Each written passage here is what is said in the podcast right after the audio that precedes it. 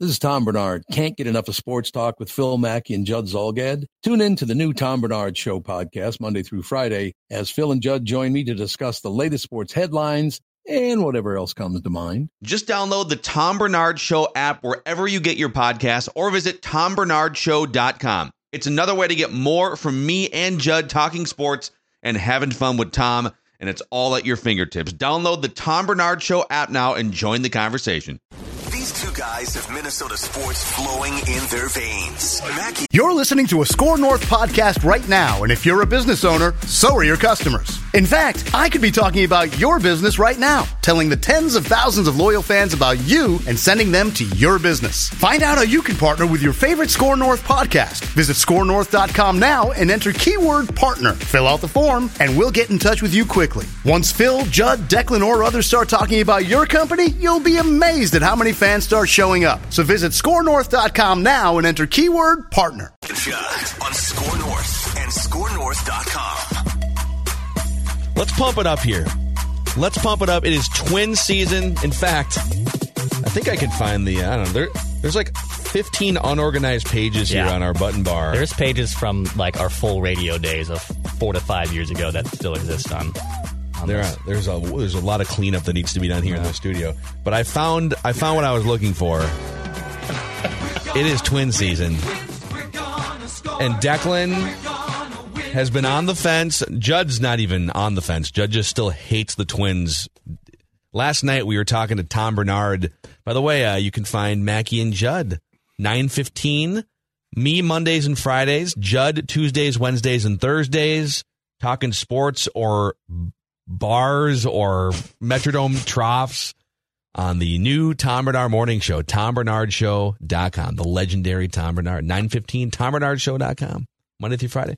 And we were talking to Tom last night at a happy hour. And uh, Judd couldn't get excited even. Like, it's, we're having fun. We're drinking beers. We're eating sliders. And Judd's like, I'm excited for baseball, not the Twins. Yep. I'm excited Correct. baseball's Yeah. back and a pitch Well, clock is here. Phillies not and Pirates. Twins. Judd can't wait. Did you see the time of game? Twins Red Sox yesterday was like two thirty four. 2:30, Yeah. That's- Oh, It is nice.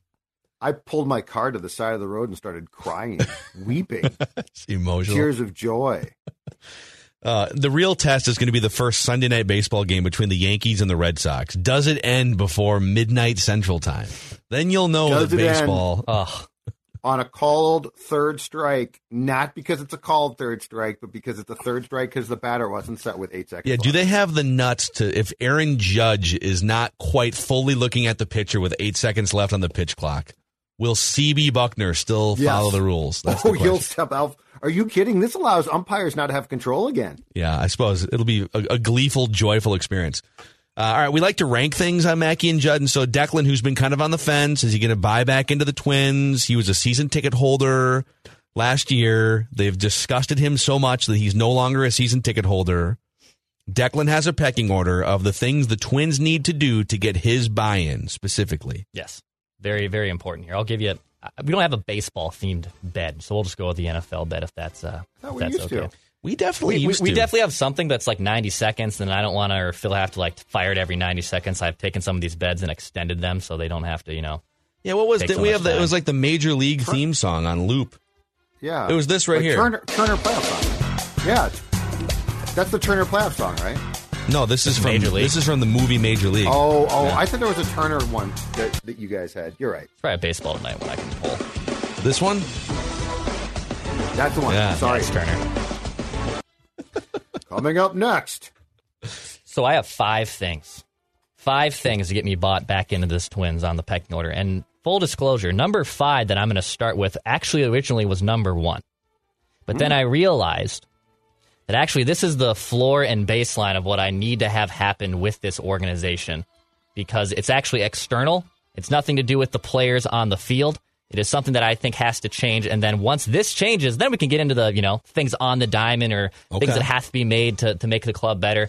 So number five on this list, five reasons why I could be bought back in, or why I can buy back into the Twins. Number five, stop perpetuating that you're just this little engine that could, that you're just this happy baseball team to be here, and that you have all these fun little things as distractions and these all excuses that you make.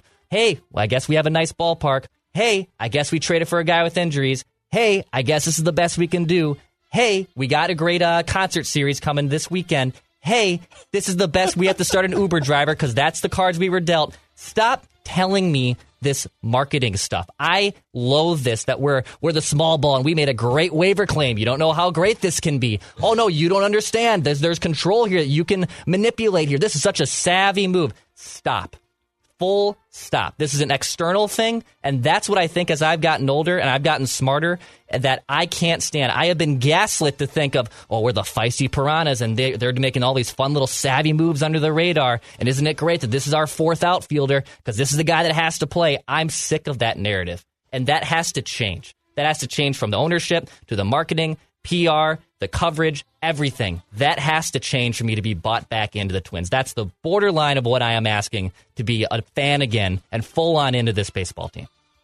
I think you are starting. I, I think that was a whole lot of really great angst that really starts with the media because the team's always going to try and tell you, like the team's going to put a positive spin on things, right? Like that's their. They want they want a low bar of expectations, Yes, right? exactly. Hey, oh look at us, we spent think- our payroll is fifteenth. Look at us, right? I think we need more Royces. I think what we need to do, Dex, is do what you just did, which is be like, no, no, no, that's not good enough. I feel like there's this. It's not that the Twins claim a guy. It's they claim a guy, and then the coverage is, well, I mean, this could be a good pickup, and I found some analytics for why this could be a great, you know, this could be a savvy move. I think you're calling for, and I agree with you completely, the media to second guess more or not accept things more. Because I think if the, I think if in the process, and this would frustrate some Pollyanna fans, but I think if what the Twins tried to sell hit like a net of truth and was like conveyed correctly by the third party, that you wouldn't be as frustrated because then it would be like, okay, the Twins tried to do this, but then I was told by, I don't know, let's say, a thing I subscribe to, that this isn't necessarily the truth. So I I agree completely, but I almost don't blame the team. I blame a lot of people who cover the team for just providing this. Oh, I'm sure it must be great. It's going to be great. We have talked for a while that it, it does feel like there's a, a weird protective shell around the Twins. This is a franchise that has the longest and most uh, abysmal postseason losing streak in American uh, North American team sports history. 18 straight losses. And so I think what, what translating what Declan's saying into what Judd's saying, you're saying they don't deserve the benefit of the doubt every time they make a signing, a trade, a waiver transaction, something, right? That that that everything they do should be met with some level of skepticism. But I I do think there's a a large chunk of fans that would rather not live their lives that way. That even though the Twins have done all this emotional damage to them over the past two decades, they would still rather, hey, all right, I got enough crap going on in my life. I would like to just assume that the pitcher that they traded for is a good move that's going to help the team that I love to root for. Right. So there are there are going to be, regardless of their futility and and you know awfulness in the playoffs, there are a lot of fans that would just prefer that to be how the team is framed up.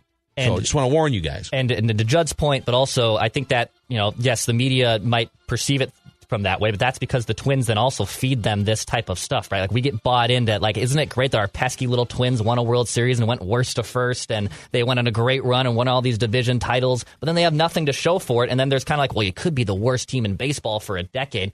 I haven't seen a playoff win since I was 11. I'm now 30. So like I I know I take a look around you, Ellen. In the words of Clark Griswold, I'm in the threshold of hell. I I have I have experienced what this is like. I don't tell me it could be worse. I think I think this is worse. This is terrible. I need to see some more success, and I don't like the defending and just blind optimism that just because you signed Donnie Barrels last week, that oh, this is now the great offensive depth signing that you have and replace Luis Arraez. I Donnie. Barrels is that what they're calling the? Yeah, Donnie Barrels. Apparently, that's his nickname. That's his nickname from. I'm from dead like, serious. He does. Yes. He, Oh, yeah. he does actually have a pretty read the good stories. career Yeah, batting. Yeah, he does have a average. good, and he won a Yeah, Silver okay, Slugger. Thanks a lot, Phil. But thanks a lot for that. yeah, Oh, but no, God. I I think you know I, professional sports teams for the most part are PR machines. Like that's their job. for sure. It's up to us to filter that crap out and not just say, "Well, look at all the depth now. Now they've got a ton of depth. Now they're doing things right." Yeah, okay, they've got more depth, but then I think the question becomes, why didn't you?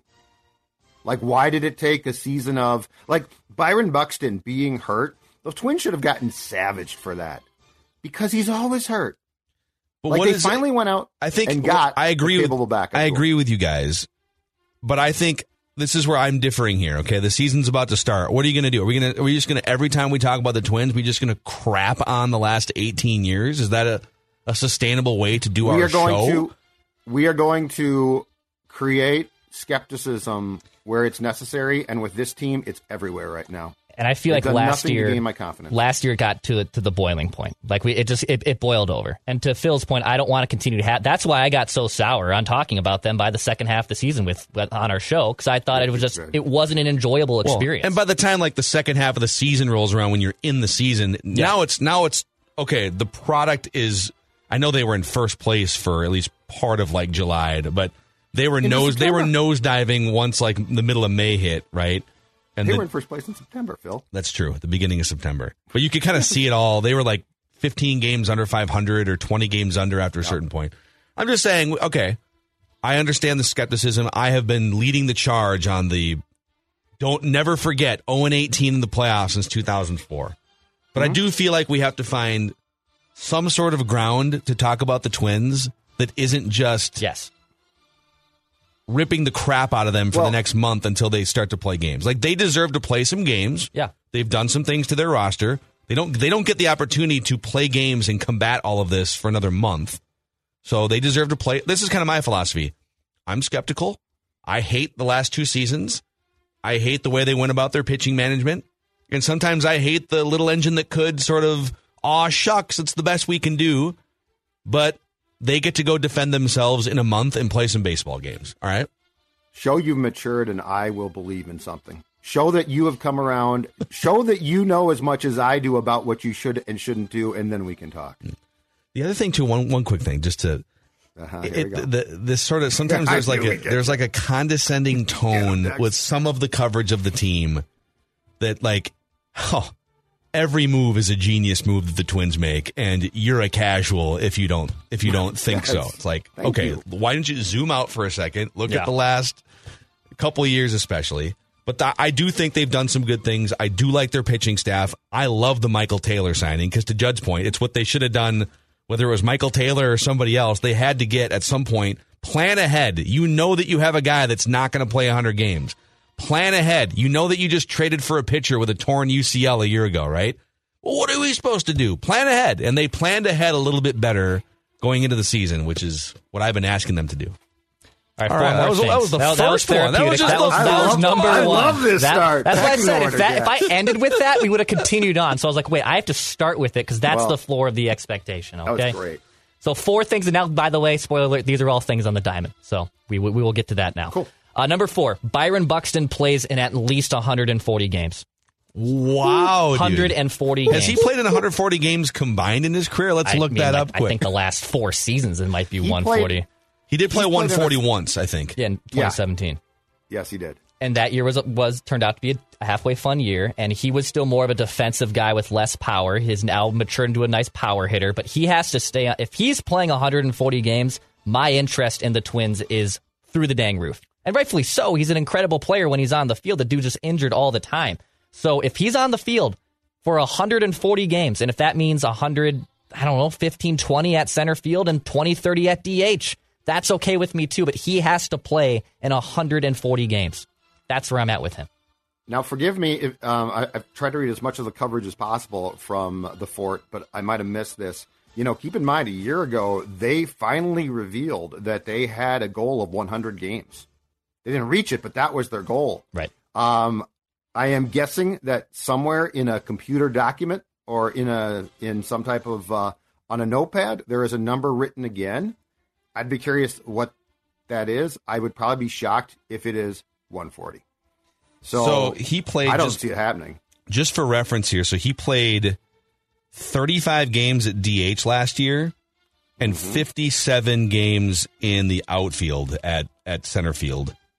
Like all of them were center field, yes. Um so what's that per- percentage? Because to me that's an interesting thing. So That's almost It's like one in, it's more than one in every three. It's like 40%. So 30, well, let's just go 35 divided by the total games, which was uh, 92. and that gets you to 38% of his games were at DH last year. So let's say he plays 140 games, then 53 of them would be at DH. Are you guys okay with that? With Michael Taylor in center field, yeah. I am too. Yeah. Just his his bat is is almost as valuable at this point as his glove. it comes back to what what Patrick continues to say though. If he can play consistently, the strikeouts you would really like to see cut down on. Like that's Pat's point, Ro- Royce's point, and I don't disagree with that. I would like to see him put the ball in play more often. But uh, I think just from a game standpoint, if you get to 140, I think you'd surprise the Twins. Yeah. I would uh, I, I hear you on the strikeouts and his strikeouts were actually on a percentage level they were the what's it's the highest strikeout percentage he had since 2016. Yeah. I would actually just take even the the somewhat flawed version of him where he's not getting on base a lot but he's hitting a ton of home runs. I would just take that for f- 140 games. If I, I'm if it's one or the other, you can't have it all. You can either have him for 140 or you can have Oh, like yeah, a more disciplined version of him for 110. Yeah. Yep. Just give Yeah. me the version. Dude, he was still a four war player, wins above replacement, playing a half a season last year. He was one of the in in the you know percentage of games that he played was one of like the top five or six most valuable players in all of baseball.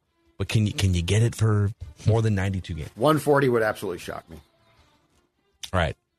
Number Keep moving. three. Number three. Uh, turning your bullpen into one of the best units in baseball.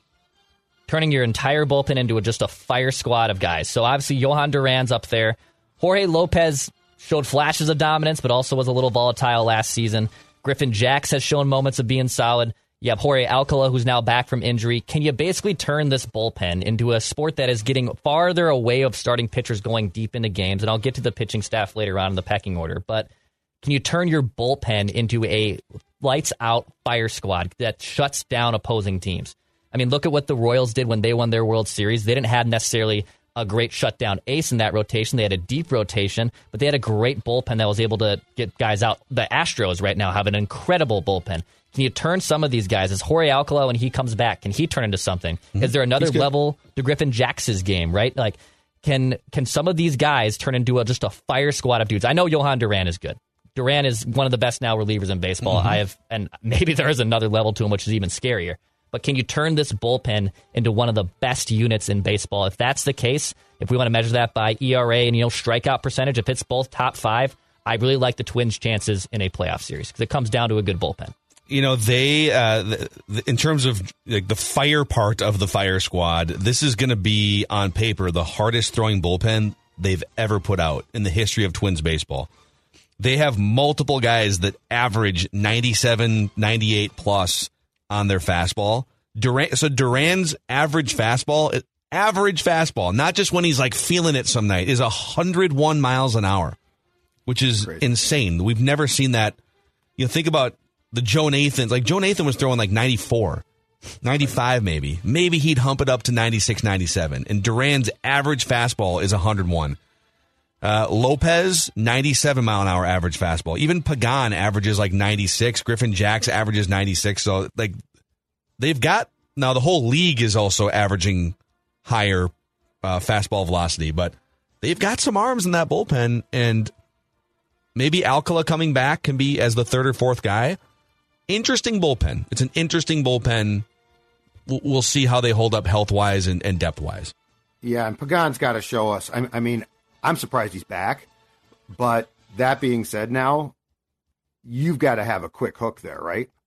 Roster wise, like if he has a bad first Dude, they month and a him. half, They again, love I him. know, but I mean, this is but like we, we're so in love with what the gun shows. We're so, we're so in love with. Well, look at how hard he throws, and he's gonna just hump it up there, and it's Yeah. like, okay, these are big league hitters. They can hit this stuff. Um, I also was startled and somewhat disturbed by how bad Lopez was after he was acquired from Baltimore. Um, I don't know if he got tired. I don't know what ha- what occurred there, but I'm very wait and see because it's great to talk about radar guns showing this. Oh, this is phenomenal, and then they face guys and they can't hit the strike zone and they get hit, and so like I am, I love the thought of to Dex's point, just a bunch of just firemen coming in saving the day, but we need to see it. Uh, I have one more Pagan stat for you that is going to maybe blow your minds. So they have a stat called home run to fly ball ratio. So the percentage of fly balls given up that leave the ballpark for a home run. Yes. His home run fly ball percentage was almost 20% last year, meaning that one in every five fly balls that he allowed Was over the went fence. over the fence. Yeah, it's called batting practice, Phil. That's insane.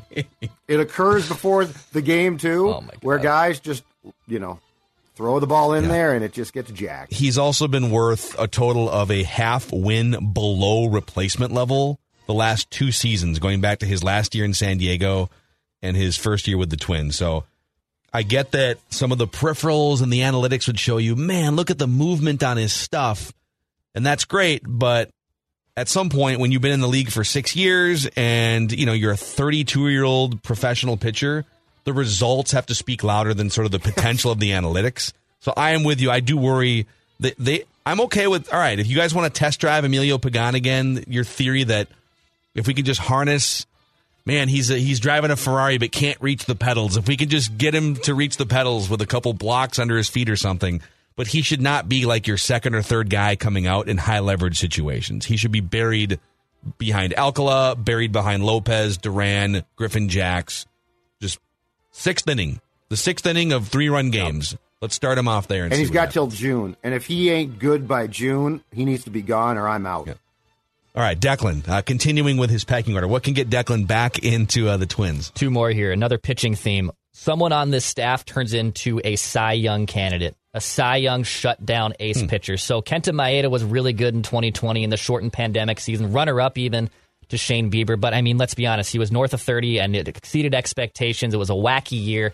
The Twins haven't had a legit Cy Young candidate since basically Johan Santana left. And when Francisco Liriano had a nice year in 2010, uh, even looking at it now, he was 11th in Cy Young voting that year. They haven't had a legit treat to watch on the mound since Johan Santana that you knew that was going to be seven innings, 10 strikeouts or more. One of the they're hard to find, I get it, but someone on this staff turns into a legit Cy Young candidate. Is that Joe Ryan? Is there another ceiling to him? Is Tyler Mahle, who's still only 28, is there another inch to him? Is Bailey Ober going to come up here and all of a sudden dazzle? Is there someone in the rough that we're not talking about that completely exceeds expectations? We always talk about how great this depth of rotation is, and it does look good. Depth only gets you so far, okay? So I need to see someone exceed the expectation, become a legit Cy Young candidate that other teams do not want to face, and you feel really good about your game one starter. Can someone exceed those expectations? Depth is nice, but I need to see a next level from one of these starting pitchers. Well, if we would define Cy Young candidate as getting Cy Young votes, so you someone thought enough of you to say that you're you got votes in the top ten. Would that what what would your definition be? Because like there top top five. so there is one other pitcher on this staff besides Kenta Maeda that has received top five. Uh, Sonny Gray. Now it's been seven years, but Sonny Gray in 2015, so almost eight years, was third in the American League Cy Young voting. He had a couple shutouts. He had uh, 208 innings pitched, and he went. If you care about win loss record for pitchers, he went 14 and seven that year. So they they you know Sonny Gray has, and he also finished seventh in Cy Young voting with the Reds in 2019. So I don't think Maeda coming off injury, another year older, is going to Yeah, be in the mix full season. Uh, To me, Sonny Gray and Joe Ryan are your two most likely candidates to to check that box. I think Joe's the guy. I, I think he is. He's still at, at an age where he's developing, and I think he could be what Declan is talking about. I, I think he is probably the best chance to be. You know, for for a guy, and and plus too. I, I guess how I sort of think of what Declan is talking about is you develop a consistency as well. So I'm not saying like a pop up year. I'm saying a guy that turns into your top of the rotation. He might not be considered like a true big league ace, but he's your ace. I go Joe Ryan. Okay. Okay. Okay. All right, and the number one thing, probably to the surprise of no one, just win a damn playoff game, please. That is. No, that we have, is- we have to wait now though for that one. Well, yeah, but I, I need I need to see that happen because since 2010, so I was a I was a junior and going into senior year of 2010, all but three teams. This even just a win. All but three teams have won a playoff series in Major League Baseball: the White Sox, the Twins, the Reds. Every other MLB franchise since I was a senior in high school has won a playoff series. 27 out of 30. The Minnesota mm-hmm. Twins are one of the three that haven't won a series, and they haven't won a game in their last 18 tries. I, I haven't even experienced what a postseason euphoria is. I even remember oh, what that's like because I was 11. So that that is what I'm asking. Can you win a playoff game? Then it translates to a series. Then you're in the ALCS and you're making a World Series run, and I'm going bananas. But I haven't even seen that since I was 11 years old. 27 teams have been able to do this. Why can't you do it? Postseason baseball to me is so stressful, but so much fun. Look at what Cleveland last year, right? In that great extra inning game that went like 15 innings. That city was rocking because they Dude, finally won the game. I It was, in incredible. a bar in Seattle when the Mariners came back down like nine runs. It's the most euphoric I've ever seen baseball fans. Yeah, I want Ridiculous. that. I want that feeling. That's the number one thing I want to see. So to recap my five things, my pecking order, the five things I want to see from the Minnesota Twins in 2023 to be bought back in. Stop perpetuating that you're the little engine that could. Number four, Byron Buxton plays 140 games. Number three, turning your bullpen into one of the best units in baseball. Number two, of starting pitcher turns into a legit Cy Young candidate. Hmm. And number one, win a playoff game. I love it, man. That was a great pecking order. That's fantastic. And Nice don't work, forget the 25 or more bombs that you're going to get from Joey Gallo, too. yes, Yeah, yeah. my guy, Right. Joey I think Gallo. Joey Gallo. I think Joey Gallo is perfectly placed here. I agree. Perfect market for him. Joey Gallo is what happens if Miguel Sano kept himself in better shape and played high level defense in the corner outfield spots. Yeah, and he can run the bases too. He knows how to run the bases. Um, what was I just going to say? Oh, um, on the playoff game thing. The last time the Twins won a playoff game, George W. Bush's first term as president. First term as president.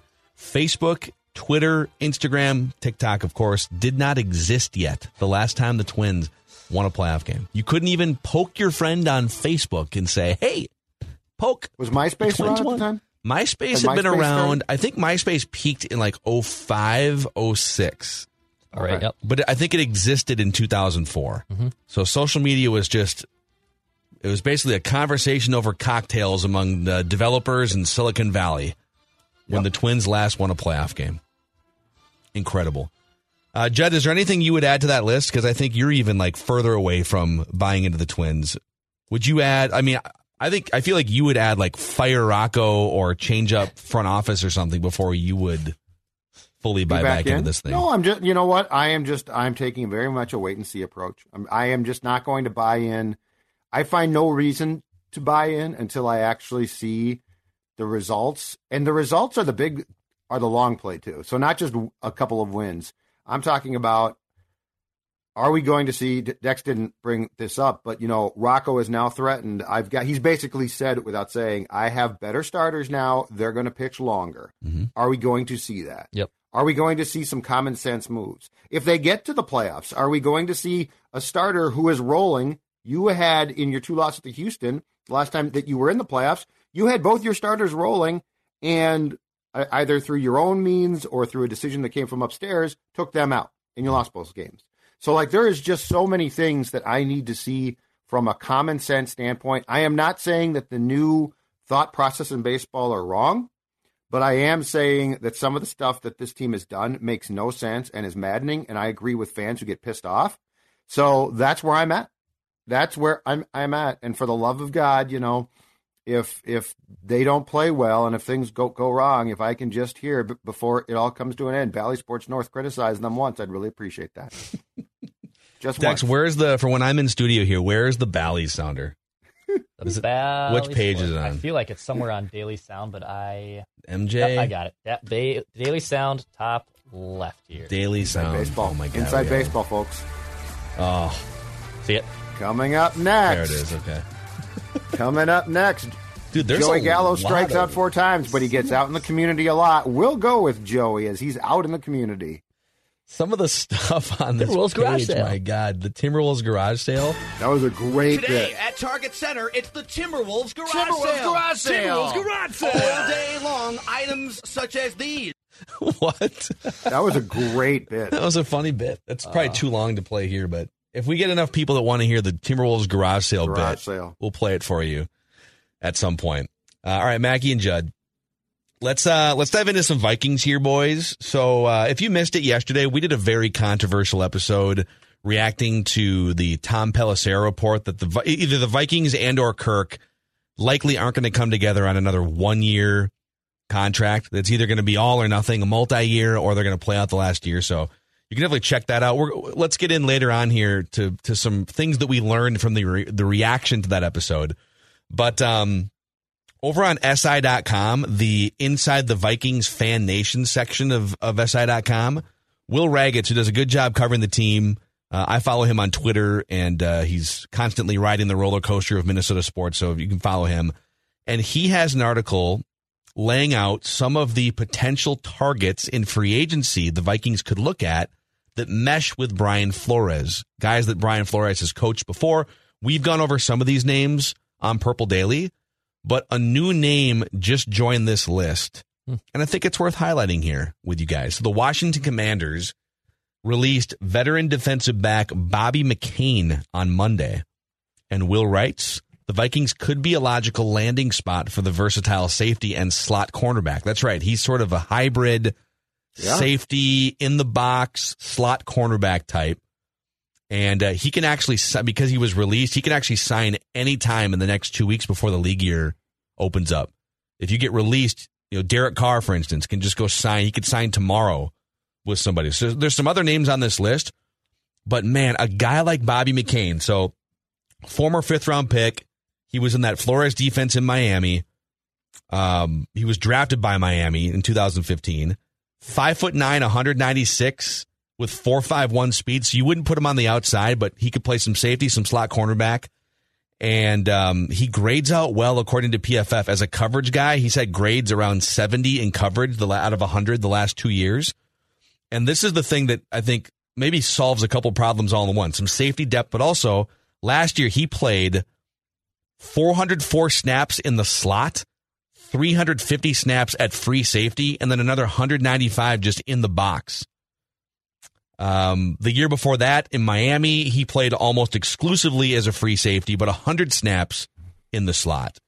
So I'll just start there. Like, if you can get a veteran guy like him, and he's he's uh, 29 years old, which is a little old, but you're probably looking for like a one or a two year stopgap until you cultivate some, some young players. Bobby McCain, an interesting name to keep an eye on, Judd. He's the type of guy that I probably would give a a reasonable contract to and not make promises, but he, could for sure compete. His skill set is intriguing. You don't see a lot of guys who are uh, safeties who can play in the nickel in the corner there as well.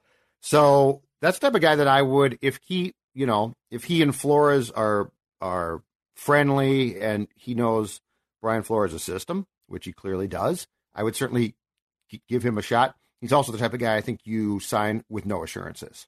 So like he doesn't solve your problems, but he's got a chance to help with them. That's a fair way to to I do. characterize. That's what you would do.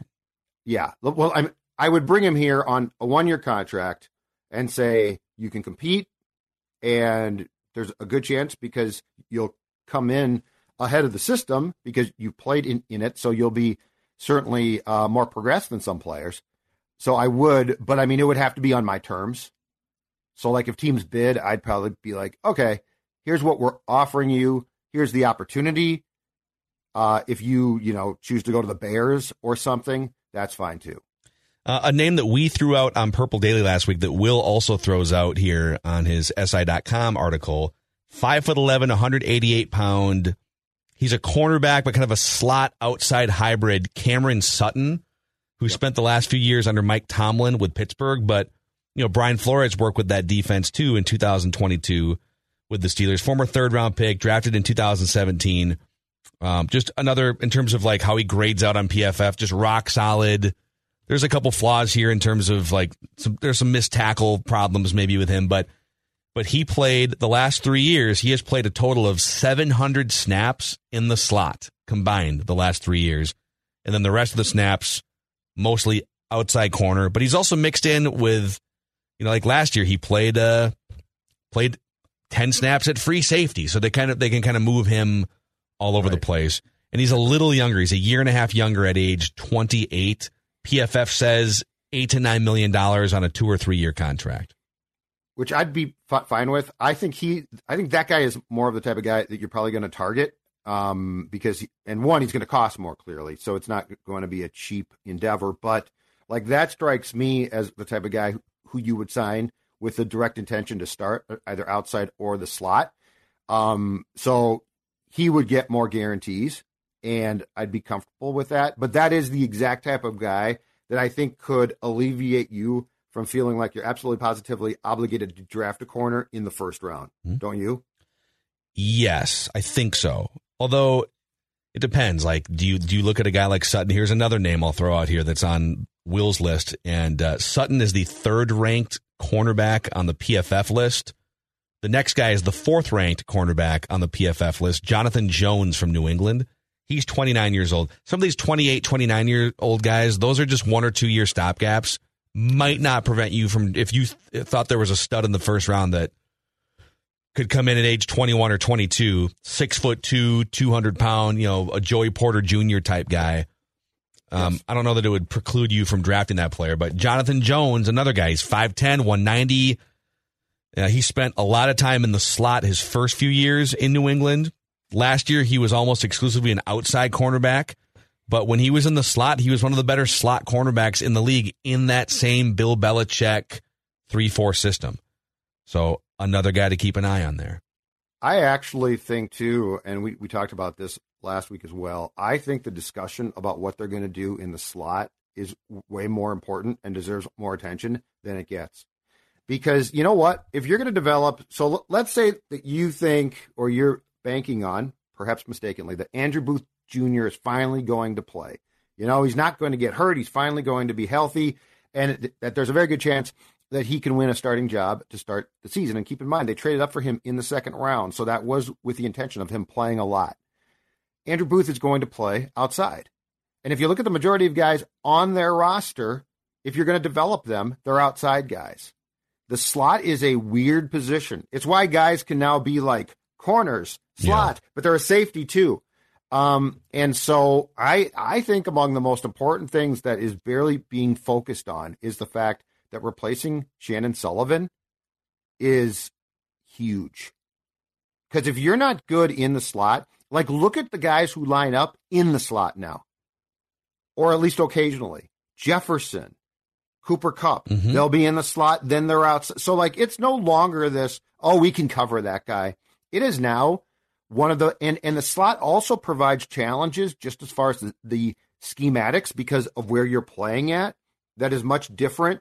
So you can't just say, well, Booth looks like he's good outside, so I bet he's good inside. We've seen that before, and it can be extremely dangerous and a really bad assumption. And this is a so de- I like this idea. It's a defense too that you're you're going to play more man coverage, so it's mm-hmm. even more imperative. You're not just going to be able to sort of zone scheme your way. Not that that worked for the Vikings last year either. The middle of the field was just a gaping desert.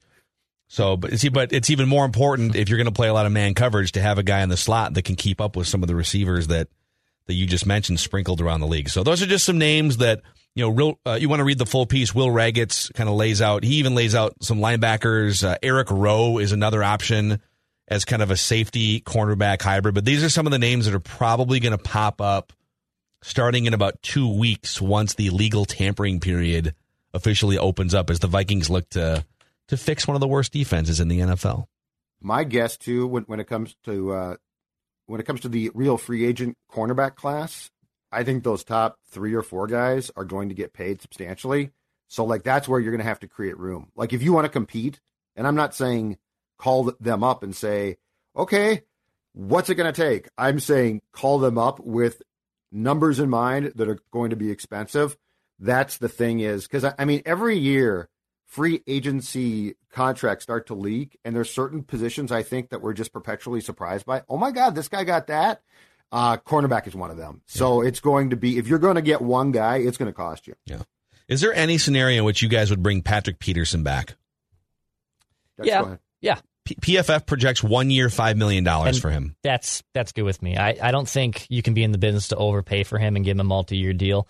And I know he had a basically a renaissance last year where he legit was one of the better cornerbacks in the NFL. I just I can't commit to that at a position where the age cliff just falls completely off. I I think it's probably more likely, right? He looks more like the Patrick Peterson in his first season with the Vikings than last season.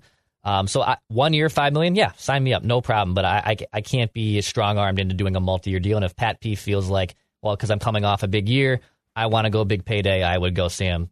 I, I would tell him thanks and go find that for you. I think Pat P is a tremendously valuable guy. I think he is a guy that has seen a ton. I think he's a guy that can definitely help your young corners. But keep in mind, Patrick Peterson was one of the few people on in the Ed Donatell scheme who benefited from it.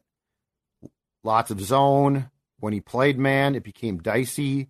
So, no, I've got to move on because if I'm Yeah. going to play the type of scheme, I think I'm going to like the Renaissance came from the system, which which again is weird because the system failed almost everybody else. Uh, but I don't I don't think I can ask Peterson to play the aggressive, you're on an island by yourself defense at this point. You know, back eight years ago, absolutely. Lights out, unbelievable. Um, but I've got to have quicker, more athletic, younger guys who can stick with receivers, or else I feel like I feel like if we open the season with Patrick Peterson at the left corner and it's against the Packers again, Christian Watson's not going to drop that ball. And Yeah. that's how you're going to start. Yeah, I think I'm looking at you know the the five guys who are on the wrong side of thirty from that defense last year: So Darius Smith, Jordan Hicks, Eric Kendricks, Patrick Peterson, Harrison Smith. There's five guys, half your defense over the age of thirty. I am hundred percent saying goodbye to the linebackers. Respectfully, Eric Kendricks, awesome Vikings career. You're welcome back anytime uh, to come hang out. I'm getting rid of both linebackers. That leaves three guys. So I'm getting younger, faster at those positions. Zadarius, Patrick Peterson, Harrison Smith. Now Peterson is a free agent, so it's up to, it's not just up to you. Right. I'm keeping one of those guys for sure because I want I want to keep some veteran leadership in there. You could maybe twist my arm into keeping two. But Harrison so of those three guys I just listed that are left, Harrison Smith is my number. I want to keep Harrison Smith. I know that he's a safety and he's overpaid. Maybe you can get him to take a pay cut, but Right. I just I really want to see him in Flores' system, and I think he's a great leader. So among Zadarius and Patrick Peterson, oof. I think I'm probably ranking Zadarius ahead of Patrick Peterson if I were to keep a second one of those guys. But I wouldn't be opposed to just saying goodbye to almost everyone over the age of 30 and getting younger faster and avoid the age cliff. So I would prefer to sit Harrison down and actually say, hey, you know what? Lifelong Viking, still a lot to give. Can we get your salary down? But you know what? He's the one guy, Phil, of all of the all of the positions that you went through where savvy is probably more important than speed. Mhm. Um, safeties don't have to be fast. Safeties have to be in- incredibly I mean, smart. Could Peterson be a safety at some point? I don't think there's room for that here because you already have your do- old aging safety we in always talk about we always talk you know years ago charles woodson near the end of his career moved. And like we always talk about that now. Well this guy was a really good corner. Could he be a safety? Yeah. and you know what? Perhaps. I don't know. I don't care. I i need speed and peterson has to be fast. Harrison does not. The the zadarius thing that scares me is especially at his current salary is he was really good for about nine games and then fell off a cliff. And that was a year after he didn't play. Um, and so, like, if I'm ranking this by what do I need from you athletically as well, Harrison Smith is the one guy who I think I can be like, okay, I'm fine there still. But Pat P, I can't. Zadarius scares me. And to your point, the linebackers, I can't watch a repeat of that. No, it's the, the linebacker thing is the e- it's the, it's the It's easiest decision on the team, right? Just to say goodbye to the two linebackers, Well, get younger, cheaper, was that to faster. like just as fans or just from the press box.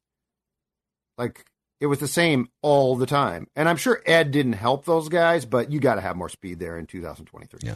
One way to get more speed and get younger is the draft. I want a mock. Mock. And I have in front of you guys, it's a two round mock draft update from PFF.com, Pro Football Focus. Now, the Vikings don't have a second round pick, so these two round mocks are kind of useless for us, other than just to see which players fall into the second round. But this mock draft update, which we do these across Mackey and Judd and Purple Daily, we've done about 20 of them. Half the mocks in the first round have the Vikings drafting a cornerback. And that's because last year, opposing offenses were slicing and dicing the Vikings defense. unlike old Macadac, who suffers from dull knives, it's embarrassing. It is. You know, I can't even slice and dice a tomato with my old knives without uh, squishing them and having juice fly all over the place. I was telling Kyle on Flagrant Howls yesterday, I like to make homemade sweet potato fries. They're healthier. You can uh, control the ingredients in them. Good luck with uh, the dull knives we had before uh, we discovered mydullknives.com. Cutting a sweet potato, it's just embarrassing. You walk around, people are pointing, laughing at you. Look at that! I bet that I bet that guy has dull knives. Just looks like a guy that has dull knives. MyDullKnives.com, where the folks at Vivrant will send you a safe and professional mail kit. You can send your dull knives on a little vacation to go get sharpened professionally. All of you have knives. They're likely dull, and I'm guessing none of you have had them sharpened before. It's an innovative, fascinating experience that will heighten your confidence and experience in the kitchen. MyDullKnives.com. Tell them that SKOR North sent you so we can, uh, you know, get the full credit too. MyDullKnives.com. Sweet potato fries, you said? Oh, yep. You No, I mean it sounds great. I, I love it. That's that's air fryer. That's good. Little uh, so Yeah, slice them, slice up the sweet great stuff in the air potatoes, little olive oil, little garlic pepper mix, and throw them in the air fryer for about a half hour. Boom, Delicious. so good. You can do it in the oven too, but we're we're an air fryer family. Yeah. at the Mackeys. See, we we use both. Well, I shouldn't say we. That's a bunch of BS. Don uses both. We knew when the I words came out. That's all I do. I clean the dishes and sometimes serve as a s- sous chef. That's it. Here's the mock from PFF. The Colts trade up for the number one pick, and they land Bryce Young. Uh, it doesn't say what the trade is, but the Colts have traded up for the number one pick. And Bryce Young is the only one of the top quarterback prospects not throwing at the combine, right, Declan? Didn't we see that on on the uh, the crawl yesterday? I thought he. I thought they said he was throwing at the combine. I, I think Not- Bryce Young is not throwing. I think everybody else. I think all the rest of the top prospects are throwing, which is interesting mm, because Yeah, won't ordinarily, throw. Won't throw at the combine. Okay. ordinarily about three guys don't throw. Right. CJ Stroud to the Texans, number two. Okay. Now we have the Panthers trading up to number three to draft Anthony Richardson. Oh, the Trey. That's the Trey Lance pick then, huh? Yeah, it Like doesn't going up and getting the going up and poaching the guy that we're not sure about. Yeah, it doesn't say what the trade is, but it says they're trading up to number three. And then the Bears in the four slot now take Jalen Carter. Seahawks take Will Anderson Jr. Uh, the Lions take the first cornerback off the board, Christian Gonzalez from Oregon. And then Will Levis goes seven to the Raiders. So the, the four quarterbacks off the board in the first seven picks. I like that pick there. Let's keep scrolling here. Uh, you got the cornerback. You got Devon Witherspoon coming off the board at nine. You got some offensive tackles. First receiver off the board, the Texans at 12. Quentin Johnston from TCU. Zay Flowers, the second receiver off the board of the Patriots at 14. Joey Porter Jr. gone at 16 to the Commanders. Uh, Brian Branch, the Alabama defensive back to the Lions at 18. Nolan Smith, edge rusher to the to the Buccaneers at 19. JSN from Ohio State, the third receiver off the board, 20 to the Seahawks. Uh, let's get to the Vikings here. On the clock at 23, and according to PFF.com, they select cornerback Deonte Banks out of Maryland. Damn. Wow. PFF and Kiper both have Deonte Banks going to the Brian Flores system. The write up says six foot two, 205 pound Banks stands out as a man coverage outside cornerback. He does lack consistency when it comes to mirroring off press coverage. Football. But when he's in sync, he's one of the best cover cornerbacks in the class. The Vikings need to invest in a player like that on the outside. Uh, the bottom line says Banks has all the physical traits of an all pro cornerback. He just needs to be more consistent with his technique. Brian Flores can hopefully help with that. Who who else is left in, in the first round? Like who goes after the? Uh, Jordan Addison and Michael Mayer, the t- the receiver and tight end prospects, are the next two picks. Bijan Robinson to the Cowboys. Uh, guard O'Cyrus Torrence from Florida goes 27.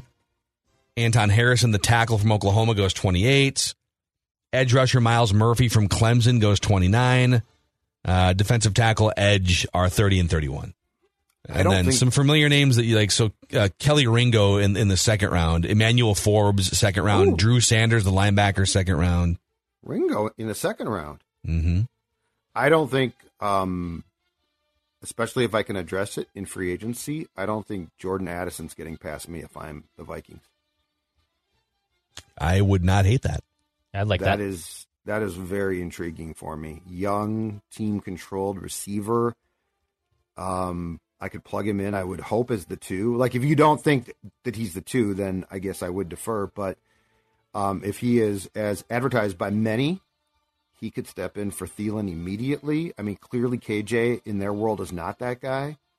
I think I'd have to go that way. Yeah, and we're gonna. That's the thing. Like the, the draft is gonna shape up so much more because in the next two weeks they're gonna make roster moves and then they're gonna sign free agents. And so in a month from now, this is gonna become so much more crystal clear. By the way, John Michael Schmitz, the Minnesota center, forty-seven to the Commanders. So he goes mid second round. And then there's a kind of a run on centers. Joe Tippmann from Wisconsin goes fifty-three.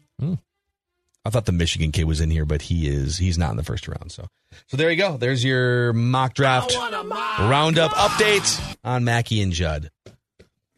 Good show today, guys. Declan with a great Twins packing order. If they can do all Yep. those things, I think uh, I think they'll be in good shape. And uh, some interesting names for the Vikings to target with Brian Flores connections tomorrow. Write that down. Predictions and an accountability session on both Mackey and Judd and Purple Daily. Thank you, guys. We'll see you tomorrow.